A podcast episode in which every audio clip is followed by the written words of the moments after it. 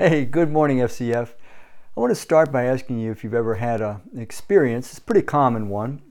Uh, the experience would be like this maybe there was a certain Christmas in your past, or maybe it's recent, and you were expecting or hoping for one particular present. This is something typical, particularly when we're kids. We have our hearts set on one thing, and even though we may have gotten many, many other presents, if that one present isn't there, the whole Christmas experience is not quite what we want it to be. Your heart is set on just that one present. You're so hoping as you pull the wrapping paper open that ultimately your eyes will fasten upon that one present. That's one experience that perhaps uh, some of us have had. Let me give you a second one that maybe a lot of us have had. Have you ever had the experience where perhaps you are, are hungry and you know you come home you're hungry, you're looking around for food, but as you're looking, you realize you're not really sure what you want to eat.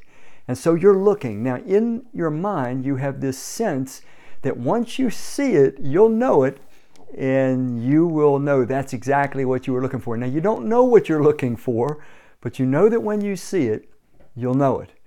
So it's a pretty common experience, and that last one, we do it sometimes with clothing or any number of things. We, we don't have something specific in mind, but we just have this instinct almost that when we see it, we'll know it. I, I want to suggest that this might be a mechanism that God has built into us to try to direct us to Himself, to the truth about Himself, and to the truth about life. We're starting a new series of messages called The Present or Presence uh, doing a play on the, the spelling of the word P R E S E N T or P R E N P R E N C E. Present, as in a gift, or presence, as in a person's presence. So, the gist of this series is this we as human beings have a history of looking for presence, you know, as in packages, boxes, experiences, persons, places, things. We're looking for presence, but the truth is, none of these presents are really what our heart is searching for. We're looking for a presence. We're going to go through a series uh, looking at various things that Jesus said, and they are particular sayings where Jesus used the term I am. That will be the, the guideline for our series. So we're going to start today by looking at a portion of Scripture in John's Gospel, chapter 4. And it's a really interesting portion of Scripture for a number of reasons. Let's just kind of go there because we have a lot of ground to cover. And I'm in John's Gospel, chapter 4, beginning in verse 4. Now he had to go through Samaria, so he came to a town in Samaria called Sychar, near the plot of ground Jacob had given to his son Joseph. Jacob's well was there, and Jesus was tired as he was from the journey or Jesus, tired as he was from the journey, he sat down by the well. It was about the sixth hour. That's noon, 12 o'clock. When a Samaritan woman came to draw water, Jesus said to her, Will you give me a drink? His disciples had gone into town to buy food. The Samaritan woman said to him, You are a Jew, and I'm a Samaritan woman. How can you ask me for a drink? For Jews do not associate with Samaritans. Jesus answered her, if you knew the gift of God and who it is that asks you for a drink, you would have asked him, and he, he would have given you living water. Sir, the woman said, You have nothing to draw with, and the well is deep. Where can you get this living water? Are you greater than our father Jacob, who gave us this well and drank from it himself, as did also his sons and his flocks and herds? Jesus answered, Everyone who drinks this water will be thirsty again, but whoever drinks the water that I give him will never thirst. Indeed, the water I give him will become in him a spring of water welling up to eternal life. The woman said to him, Sir, give me this water so that I won't get thirsty and have to keep coming here to draw water. And I'm going to pause there before we go on. So let's try to put a little bit of this storyline together. Jesus and his disciples have been traveling for a long ways. Jesus is left as they go buy supplies and he's tired. Here's the humanity of Jesus. He sits down by the well And as he's there, this woman comes. Now it's midday. It is not the typical time that someone would come to draw water. It would be done earlier in the morning when it's cool, maybe even toward evening. So here's this woman. Why is she coming in the hottest part of the day? And then Jesus, this is important, Jesus initiates a conversation with this woman. She is shocked. She's shocked for two reasons. Evidently, by Jesus' attire, she can tell that he's a Jew. And she's shocked, first of all, that a Jewish man would even talk to a woman. Much more, she is shocked that a Jewish man would talk to a Samaritan. Why this prejudice? Well, the Samaritans, we just went through a series of messages that talked about how the 10 northern tribes were overrun by Assyria in 722 BC. They became the lost 10 tribes. They were intermingled with other pagan religious uh, peoples of the Assyrian Empire, and we never hear from them again but they regather to a degree and they practice sort of a, a strange uh, mixture, a hybrid mixture of true biblical Judaism and their Samaritan beliefs. And so the Jews wanted nothing to do with them because of their, their uh, belief system that was so corrupted. So they had this tremendous prejudice. And so here's Jesus. He's a man breaking kind of the cultural code of that day as a Jewish man, speaking to a woman. He initiates the conversation. And she's a Samaritan, which is another shocker. So he's he's doing things that just to this woman don't make a lot of sense. She's pulled back by it. Now, now for you and I, it's really critical that we pick up on some things happening here. Jesus, who is God in flesh, he, he's, he's God revealed as he really is all of biblical history, God has been slowly but surely unveiling Himself, revealing Himself. And now in Jesus, we have God in all of His fullness revealed to us. This is what God is really like. God initiates a conversation with somebody that expected to be rejected. God initiates a conversation with a woman who was at a well at 12 o'clock noon when no one else was around. What, what might that have been about? Why did she want to seemingly avoid people? You're going to see in a minute, but I, I want to just pause there and give you something to think about. What the woman was doing is something that perhaps some of us have done at times. I just wonder, I just wonder, have you ever had one of those days where for whatever reason you just wanted to go, you had some uh, errands to run, but you didn't want to see anybody, you didn't want anybody to see you, you wanted to go, do what you had to do, and get out. And lo and behold, so there you are, you're out wherever you're at, Walmart or somewhere, and you're wanting to be invisible, but you see someone that knows you, but you don't want to let on that you see them. So you play the invisibility game. You act as though they're invisible to you, as though you can't see them, and you're hoping like crazy that you're going to be invisible to them because you're just in that uncomfortable state for whatever reason, where for that day, you just didn't want to see or talk to anybody. Well, well, she's playing the invisibility game. She's coming at 12 o'clock when it's burning hot because she doesn't want to see anyone. Now, we're going to see in a minute why that was that she didn't want to see anyone. So let me let me take you to the next portion of scripture. Verse 16. This is after Jesus, of course, has given her this offer of living water. And I'm going to go back and talk about that too, but I want to pick up on this first. Verse 16, he told her, Go call your husband and come back. The woman says in verse 17, I have no husband, she replied. Jesus said to her, You're right when you say you have no husband. The fact is, you have had five husbands, and the man you now have is not your husband. What you have just said is true. Now I'm going to pause there. Does it become a little more clear why she's there? at a time where she thought she'd be all alone, the heat of the day, drawing water. She didn't want to see any of the women in the town, that's for sure. She didn't probably want to see any of the men in the town. This was a woman who was uncomfortable with her existence. This is a woman who was struggling with feelings of being a failure, feelings of being a reject, feel, feelings that she had so mismanaged her life that she had guilt and she had tremendous shame. Now, I want to take you back. So, this explains to us why she's there, why she's playing the invisibility game. Not sure why you and I play the invisibility game sometimes, but that was her reason. She just felt like every human set of eyes that would light upon her would be rejecting eyes. And you know, and I know, rejection hurts. It hurts just as much as a physical pain, perhaps even worse. Let's analyze that conversation a bit. Jesus is not only not only goes out of his way to be outgoing and initiate a conversation with her, but he intentionally stimulates her spirituality that, that, Jesus knows is still somewhat a flickering flame alive in her.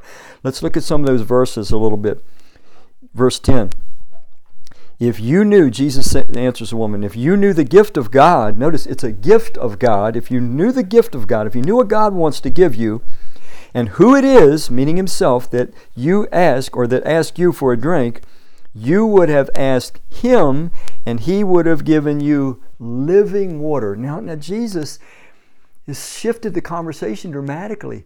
He, he is trying to stimulate this woman's spiritual senses, but she still doesn't seem to get it. Her response is pretty, pretty, um, you know, abrupt. She says, uh, "You don't have anything to draw with, and the well's deep. How are you going to get this living water? Are you greater than Jacob?" Verse 13, Jesus now he, he stimulates her spiritual side even deeper. He goes on, he says, Everyone who drinks this water will be thirsty again, but whoever drinks the water I give him will never thirst. Indeed, the water I give him will become in him a spring of water welling up to eternal life.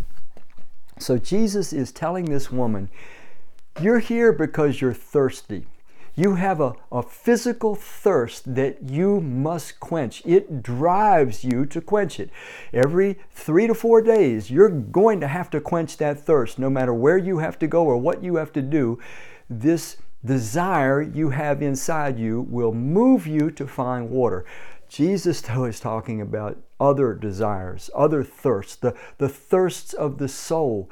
He says, if you were to ask me, uh, about the gift of God, I would have given you the gift of God, and it would have been this living water. It would have been something that so fulfills you, so meets those deeper thirsts that you have in your soul. He's shifting from physical water to spiritual matters. And he's saying, if you just knew who you're talking to, uh, you would have asked me, and I would have given you. Notice that God would have given you, I would have given you this water that leads to eternal life. Now, now, what were the obvious spiritual thirsts that this woman had? She had been in five relationships, five marital relationships. We don't know why they ended, but typically in those biblical days, it would have been the husband that initiated divorce. Women were pretty powerless in that biblical society of the first century, but we don't know. Could have been her side, and she's now living with a man who wouldn't even bother to marry her, which is more shame it's not hard for us to see what Jesus saw. Here's a woman whose heart is shattered, who, whose sense of self worth is non existent, who craves, who thirsts for relational stability, for a love that lasts, for someone that will stick with her, for someone that will value her. She thirsted to get amongst other human beings and not have them look at her as someone that is disgusting, as someone that is a failure, as someone that is a reject. She longed she longed to be able to get close to God without feeling like I'm beyond redemption. If anybody's beyond redemption, it's surely me. That's why she was so hesitant to talk to a Jewish man in particular, because the Jewish men and the Jewish people in generally of that day looked at the Samaritans as those disgusting to God beyond redemption because of their mixing of pagan religious ideas in. So she had the same soul thirst that every human has. She probably had a lot of other uh, human thirst, soul thirst. You know, let's face it, if you look deep enough, if I look deep enough in my soul, there are lots and lots of things I thirst for. I thirst for, you thirst for a world where bad things just don't happen, where there is no crime, there is no hatred, there is no prejudice, there, there are no horrific accidents, there's no war, there's, there's no bloodshed, there's no cruelty, there's no abandonment, there's no betrayal, there's no slander, there's no hatred. We, we look for a world where I, you, we can walk through life anywhere, anytime and never have to have the experience of fear. We thirst for a world, for an existence where fear does not exist. There's nothing to be afraid of ever. We, we thirst, if we look deep enough inside, we thirst to know God face to face. We want to hear His voice. We want to be in His presence and feel completely wanted, welcomed, loved, safe, secure, forgiven, belonging. And all this was happening as Jesus, God in flesh, is addressing this woman. This woman that, that no one else probably wanted to talk to, that everyone else would have avoided, that everyone else would have considered beyond redemption. Jesus initiates conversation with her. Jesus is being very outgoing with her, almost playful at times. Jesus is drawing her into a spiritual conversation, trying to let her know, you know what? God, the creator of the universe, is here in the form of a tired human being because he so wants to connect with you. You matter so much to him. Yeah, you're ashamed. You're afraid of other humans and what they think of you. You think everybody's judging you negatively all the time, and maybe they are. And because of that, you think God feels the same way. And here is God in Jesus saying, That is just not true. That's not remotely true at all. The thing that you pick up on this conversation, and this is one of those times where I so wish I could have been there and just heard the tone of Jesus' voice. saw the look in his eyes, but she saw the look in his eyes, and she heard the tone in his voice. And it was warm, it was welcoming, it was playful, I think, it was loving. She saw, I don't know why, but this person is nice to me. This person likes me. This person is glad to interact with me. Now, to this point, to this point, it didn't make a lot of sense to her. She perhaps thought he's an eccentric. He's talking about living water and eternal life. But then the conversation takes this really screeching halt, uncomfortable shift. Let me go back to you and show you what happens next. Jesus says in verse 16, He told her, Go call your husband and come back. I have no husband, she replied, still trying to be invisible, still trying to evade her feelings of tremendous shame. I have no husband, she replied. Jesus said to her, You're right when you say you have no husband. The fact is, you have had five husbands, and the man you now have is not your husband. What you have just said is true. She responds, Sir, the woman said, I can see you're a prophet. And I'm going to stop there. Why? Why would Jesus, after making this beautiful offer to this woman, after treating her with such warmth and dignity and respect, why would he suddenly zero in on the most painful place in her life? The, the very thing that she was up there at noonday to try to avoid, the shame of her past, uh, the feeling that was of utter failure that could never be undone. Why? Why would he point to this? Now, you know, through the years, I've read a lot of material and heard even messages where uh, writers or preachers will say, well, this is where Jesus was bringing the law of God to bear on her soul so she could feel deep conviction of sin so that she might cry out for God's mercy. Folks, I want to tell you anybody that reads that into that passage misses, completely misses the beauty of the heart of God in this passage. That is not at all what Jesus was doing. Let me show you what he was doing. You'll recognize this. Suppose, suppose right now you you fixate just for a moment, and maybe, maybe you, you can't do this, but just suppose right now the, the series of the most embarrassing, shameful, woeful things that you have ever done, the things that you have been involved in that you would you don't want anyone ever to know, the things that you would be horrified if another human being knew, the things that you want to bury and forget about, and we all have those. What if suddenly those things were put right up on the screen in the auditorium before everybody there. Imagine, imagine how you would feel. Your reflex reaction, my reflex reaction would be that if people knew this about me, they would reject me forever. They would never feel the same about me. I'd have to run away, move away. I, would I'd be lost in their eyes. I, I'd be a complete reject. So, why would Jesus do this? Why, why would he make her face the very pain that she was trying to avoid? Because it was the pain she was trying to avoid but could not avoid. What better thing could God do than to let this woman know, I know you. I know I know every mistake you've ever made. I know the things that cause you to hate yourself. I know the things that make you come here at 12 o'clock noon when it's so hot no one else would. I know the things that you believe make you beyond redemption in the eyes of God. It is Jesus' way, not bringing her under God's law. It is Jesus' way of saying, I know everything about you. I know the worst. I know the worst, the thing that you're terrified for anybody else to know, the thing you want to be erased forever. I know it and look in my eyes, I think felt like Jesus was saying, listen to my voice. I still love you. I still want you. I'm the one standing here offering you this living water that if you'll take it, it will satisfy all the, the thirsts of your soul and it will lead you to everlasting life. This is crucial for you to get. Please get this because it could be that this is the message alone for you or for someone today.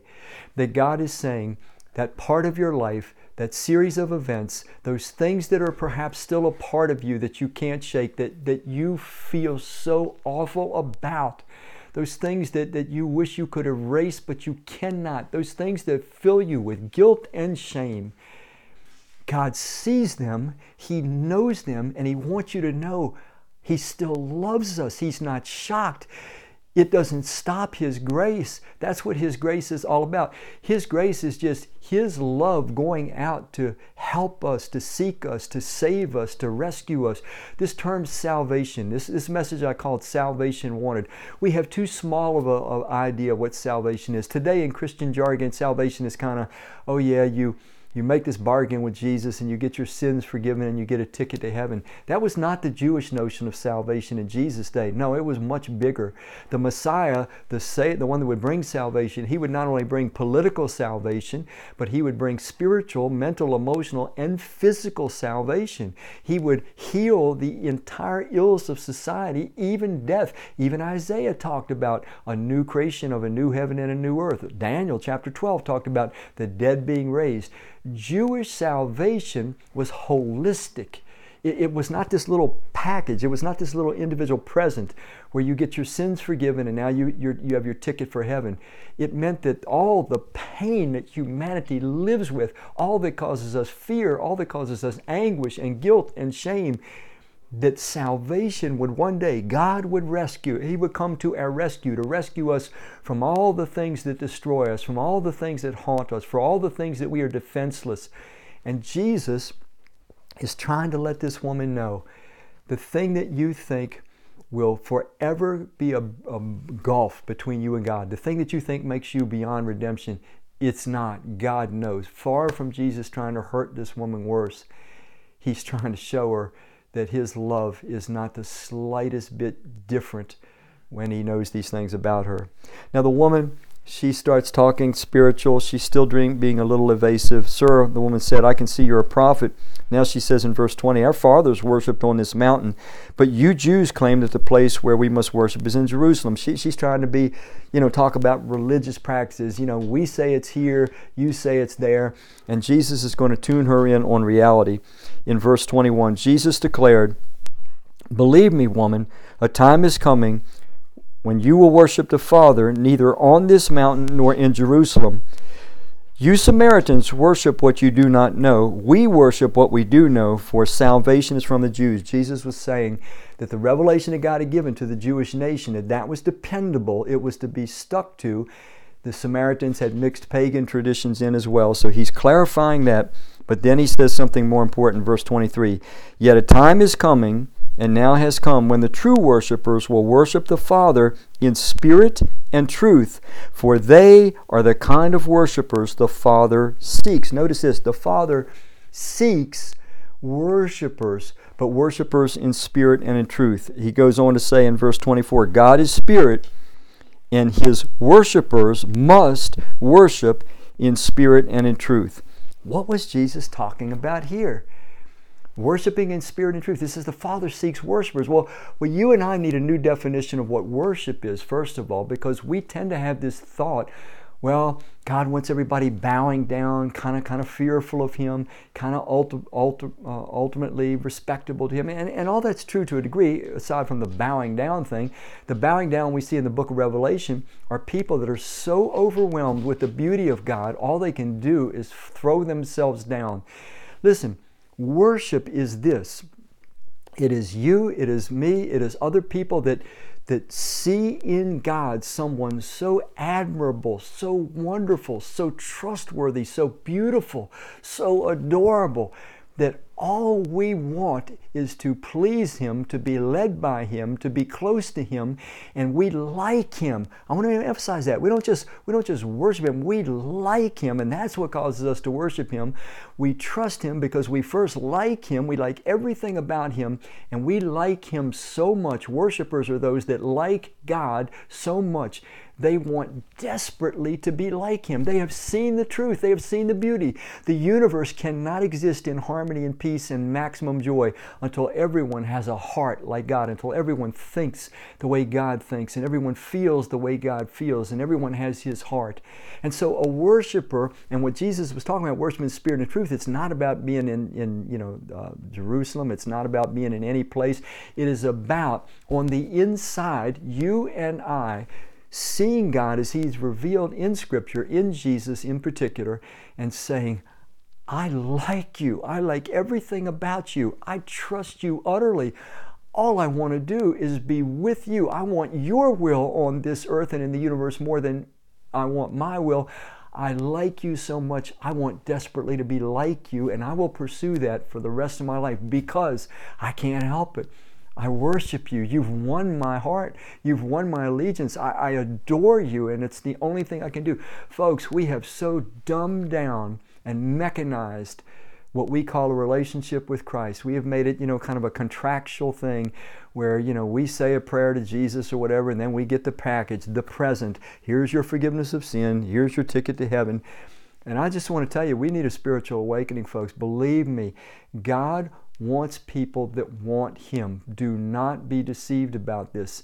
And He wants people that so want Him that they will welcome His revelation in His Word when it is offered to them.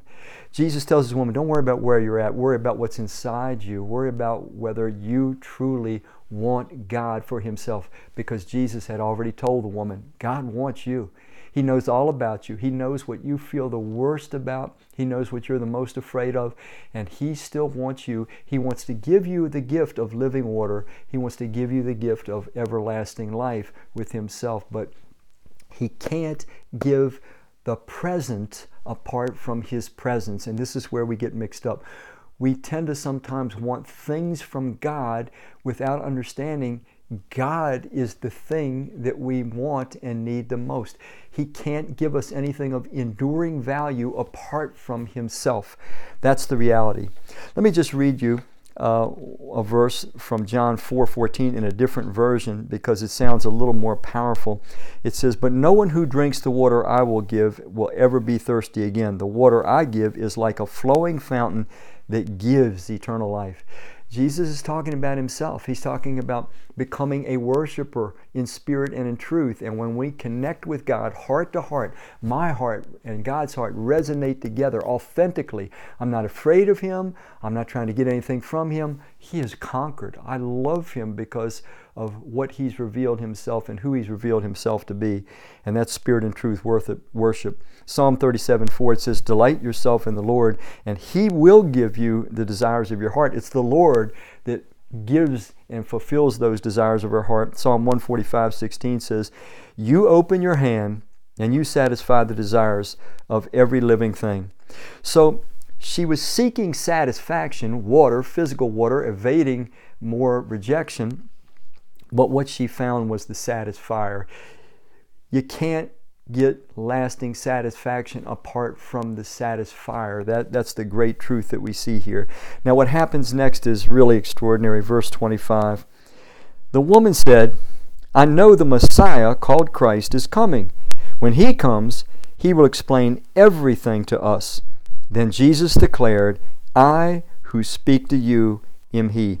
This is the most clear uh, time that Jesus ever expressed who he was to anyone. It, it was the most open. So Jesus is inviting, folks, we have to see this. This unknown Samaritan woman, rejected by most, looked down upon by perhaps all, our God wants us to know you could be there in your own eyes whether it's accurate or not but he comes seeking such people. There are no there are no unimportant people to our god. His love is beyond what we can really ask and think. And he tells this woman you, you say that you're waiting for the messiah the one that's going to tell you the truth about god about life. Well, well i am he. And so this is a tremendous tremendous awakening. Look at what happens next. Just then his disciples returned and were surprised to find him talking with a woman. But no one asked, What do you want? or Why are you talking with her? Then, leaving her water jar, the woman went back to town and said to the people, Come, see a man who told me everything I ever did. Could this be the Christ? They came out of the town and made their way toward him. And then a conversation ensues between Jesus and his disciples. I'm going to pick up in verse 39. Many of the Samaritans, so get, get the picture the, the woman goes to town. She tells these people, I've met this man. He told me everything I ever did. Could he be the Christ? Because Jesus had already told her that he was. She was very wise in the way she presented this. She was arousing their interest. She wanted them to meet God in Jesus the way she had. And so she goes back to the townspeople that she had been hiding from and evading. No, more, no longer did she care about her shame. No longer was she worried about uh, rejection. Although on the outside, her life was pretty much the same. She was a poor first century person living under the Roman rule. On the inside, everything was changed. Everything was new. You can see it starting to happen. Verse 39 Many of the Samaritans uh, from the town believed in him because of the woman's testimony. He told me everything I ever did. So when the Samaritans came to him, they urged him to stay with them, and he stayed two days. And because of his words, many more became believers. Then they said to the woman, We no longer believe just because of what you said. Now we have heard for ourselves, and we know that this man really is the Savior of the world. I'm going to read you John 4 41 and 42 in uh, the contemporary English version. It says, Many more Samaritans put their faith in Jesus because of what they heard him say. They told the woman, we no longer have faith in Jesus because of what you told us. We have heard him ourselves, and we are certain that he is the Savior of the world. So we see that this, this woman's simple proclamation, she's a most imperfect person. She's a person that wanted to evade involvement with others. But now, when she knows that God accepts her, that God respects her, that God seeks her, that God loves her and wants her, welcomes her, a new boldness takes over.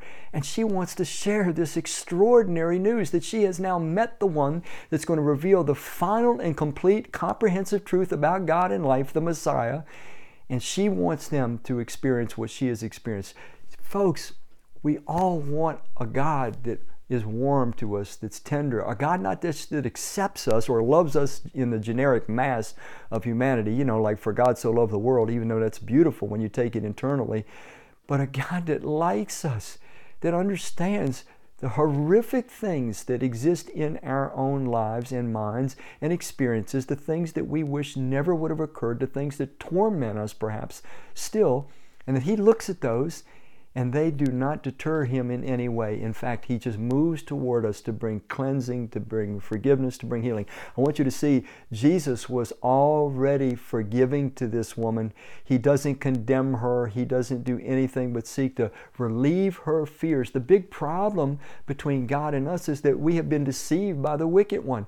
We have been deceived in thinking that, that God is just this bully that wants to, you know, completely overwhelm us and control us and deprive us of what is best and good. All this started in the Garden of Eden. And so God has to remove this satanic slander and show the truth about himself that he's the safest, most loving, most worthy person in the universe. So this woman's simple proclamation, she says, Go, you know, let me, let me show you this man that knew everything about me. Could he be the Christ?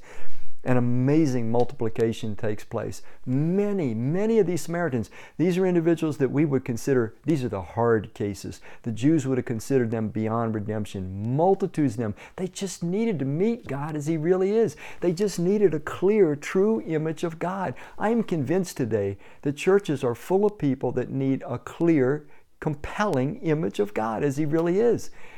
We, we, we have so systemized some thoughts about what we call salvation, like I say, that, that we miss the relational beauty of our Creator. And yet, that's the bedrock, that's the foundation that He's always going to bring us back to. Our quality of life is determined by what we possess inwardly, not outwardly. This lady's life didn't change. She was still a Samaritan living in the first century under the Roman Empire. She was still going to have people that misunderstood her and mistreated her. She was still going to be poor. She was still going to have to draw that water from that well. But she had a new hope, a new promise, a new certainty because she knew the Messiah would ultimately right all the wrongs that sickness, sorrow, pain, disease, death, hatred, prejudice, all these things eventually the Messiah would bring to an end. And she had met the Messiah and she knew that he's no one to be afraid of, that he's, he's the most loving, he's the safest person in the world. I guarantee you, that conversation that day, that woman never, ever, ever forgot. She never felt that love. She never felt that safe. She never felt that understood. She never. She never felt that forgiven. She never felt that wanted. She never felt that approved of. She never felt that affirmed, perhaps ever again in her life. But it had to have a lasting effect on her because it cannot be otherwise, just as it's had a lasting effect on most of us that are a part of this, this message today. Let me read you something from Psalm 16:11 and says of God it says you made known to me the path of life in your presence there is fullness of joy. It's the presence of God, not presence from God. We don't need gifts from God although he showers us with those periodically. It's him. He's the great present that our souls are always thirsting for. In your presence there are pleasures forevermore. 1 Chronicles 16:11 it says seek the Lord in his strength, seek his presence continuously. I want to I want to close this out today by going back to this thing Jesus said because I, I am so uncomfortable with the way we have uh, mechanized uh, this thing called salvation. When you read the word salvation, the, the thing that shall come to your mind is the picture of a rescue being attempted. That someone is in dire trouble, it's very action oriented, and someone else is trying to rescue them. That's the heart of that word. Well, what is it that we're being rescued from? Well, today it seems like the only thing you hear in church is, well, He's going to rescue us from the penalty of our sins and He's going to whisk us off to heaven someday. I'm not, I'm not saying that forgiveness of sin isn't important, nor am I saying that ultimately living in the eternal presence of God isn't important. But there's something much worse. What does it say? It says of Jesus, they will call his name Jesus, for he shall save his people from their what? Sins. Not the penalty of our sins, from sin itself. It says that he came to abolish sin. There's multiple scriptures that say that the thing that I need, that you need the most, is to be delivered from the power of sin. We need to be deliver, delivered, first of all, from the satanic slander, so that instead of distrusting God and running from God, we trust Him and run toward Him. But, but it's God that we need, it's His presence. We were created by Christ and for Christ and made and meant to live in His presence every day, all day, until we finally are in His presence physically forever in the new heaven and new earth. So, this worship in spirit and in truth, I, I want to close there. You and I have to ask ourselves do we, from the depths of our hearts, find in Jesus, I'm going to say it, the very love of our life, the, the, the present, the one that we, we, we were looking for. We didn't know who it was, we didn't know what it was, but the something we were always looking for. We, we found it in Him, the pearl of great price, the treasure buried in the field.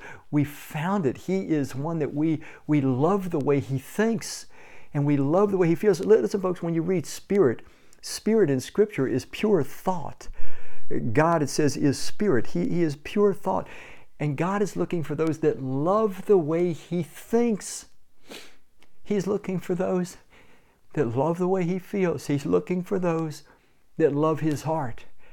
We are not those that are, that are meant to have some sort of a sterile uh, agreement with God, uh, almost like a courtroom agreement that, oh boy, now the debt of our sins is paid for and, and that's all it's about. Now just wait until your ticket gets punched to go to heaven. There is so much more. God, it says, wants and seeks those that worship Him in spirit. And to worship Him, it doesn't mean I'm quaking in fear. It means that I find in Him one that I value above everyone else. I look at Him and I say, There's nobody, Nobody like you. No one I want more, no one I want to be like more. That's worshiping in spirit and in truth. I'm going to share something kind of personal with you in closing. I don't know when this started. It's been over a decade for sure, but I started having these experiences periodically, and I never know when they're going to happen. And it's it's kind of embarrassing sometimes, but but I, for want of a better way to describe them, I call them these glimpses. I remember when it first started happening. They're they're just I don't know how to explain it. It's sort of a spiritual sense, a sort of a spiritual feeling, but I get glimpses of the heart of God periodically. It comes over me anytime, anywhere, and immediately it brings me to tears. You, you have probably seen it occur in messages. It has occurred in this message. I never know when it's going to happen.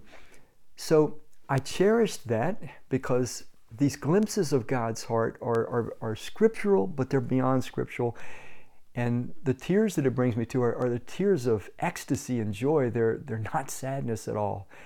Um, but here's what I'm trying to lead to. About a year or so ago, and I can't remember how I came across this song. It might have been my wife that found it originally and shared it with me. But there's a song by a singer named Misty Edwards. I, I, I, I don't want to recommend Misty Edwards necessarily, nor the church that she is a part of, but there's this one song that she sings. It is very simple. And it was the first time in my life the words that, that I had been trying to find in my vocabulary to express what I feel toward my Creator, my King, my Savior, the Savior of the world. I, I, I, couldn't ever quite find the words. And then I heard this song. The words are simple, but they're powerful if they describe you, I think they epitomize those that worship God in spirit and in truth. Now, if you're not a worshiper in spirit and truth, today, just like our God, our Creator in Jesus came seeking this woman who was not seeking Him, He is seeking you. He seeks us all. He seeks us relentlessly. His heart is so much bigger and so much wider than we can comprehend. So today can be your day that you go from maybe a kind of a mechanistic relationship with God, for want of a better term, to entering into an authentic trust, love bond where you become one that worships God in spirit and truth because you love the way He thinks and you love the way He feels because you love His heart today. So we're going to close Jess is going to sing a piece of this song by Misty Edwards. Please just let the words sink into your heart, and I hope that they'll resonate in your heart the way they resonated in mine. And I hope as I close this in prayer, you will leave here today. We will leave here today as those that worship God in spirit and in truth. For such does God seek. Let's pray. Father, I am so personally grateful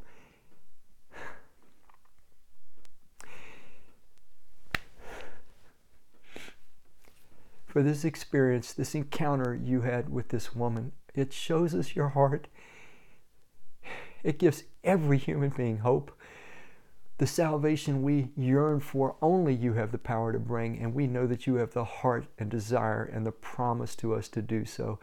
May your spirit move powerfully and deeply in each of our hearts today, because I know that's what you're trying to do. I ask this in Christ's name. Amen.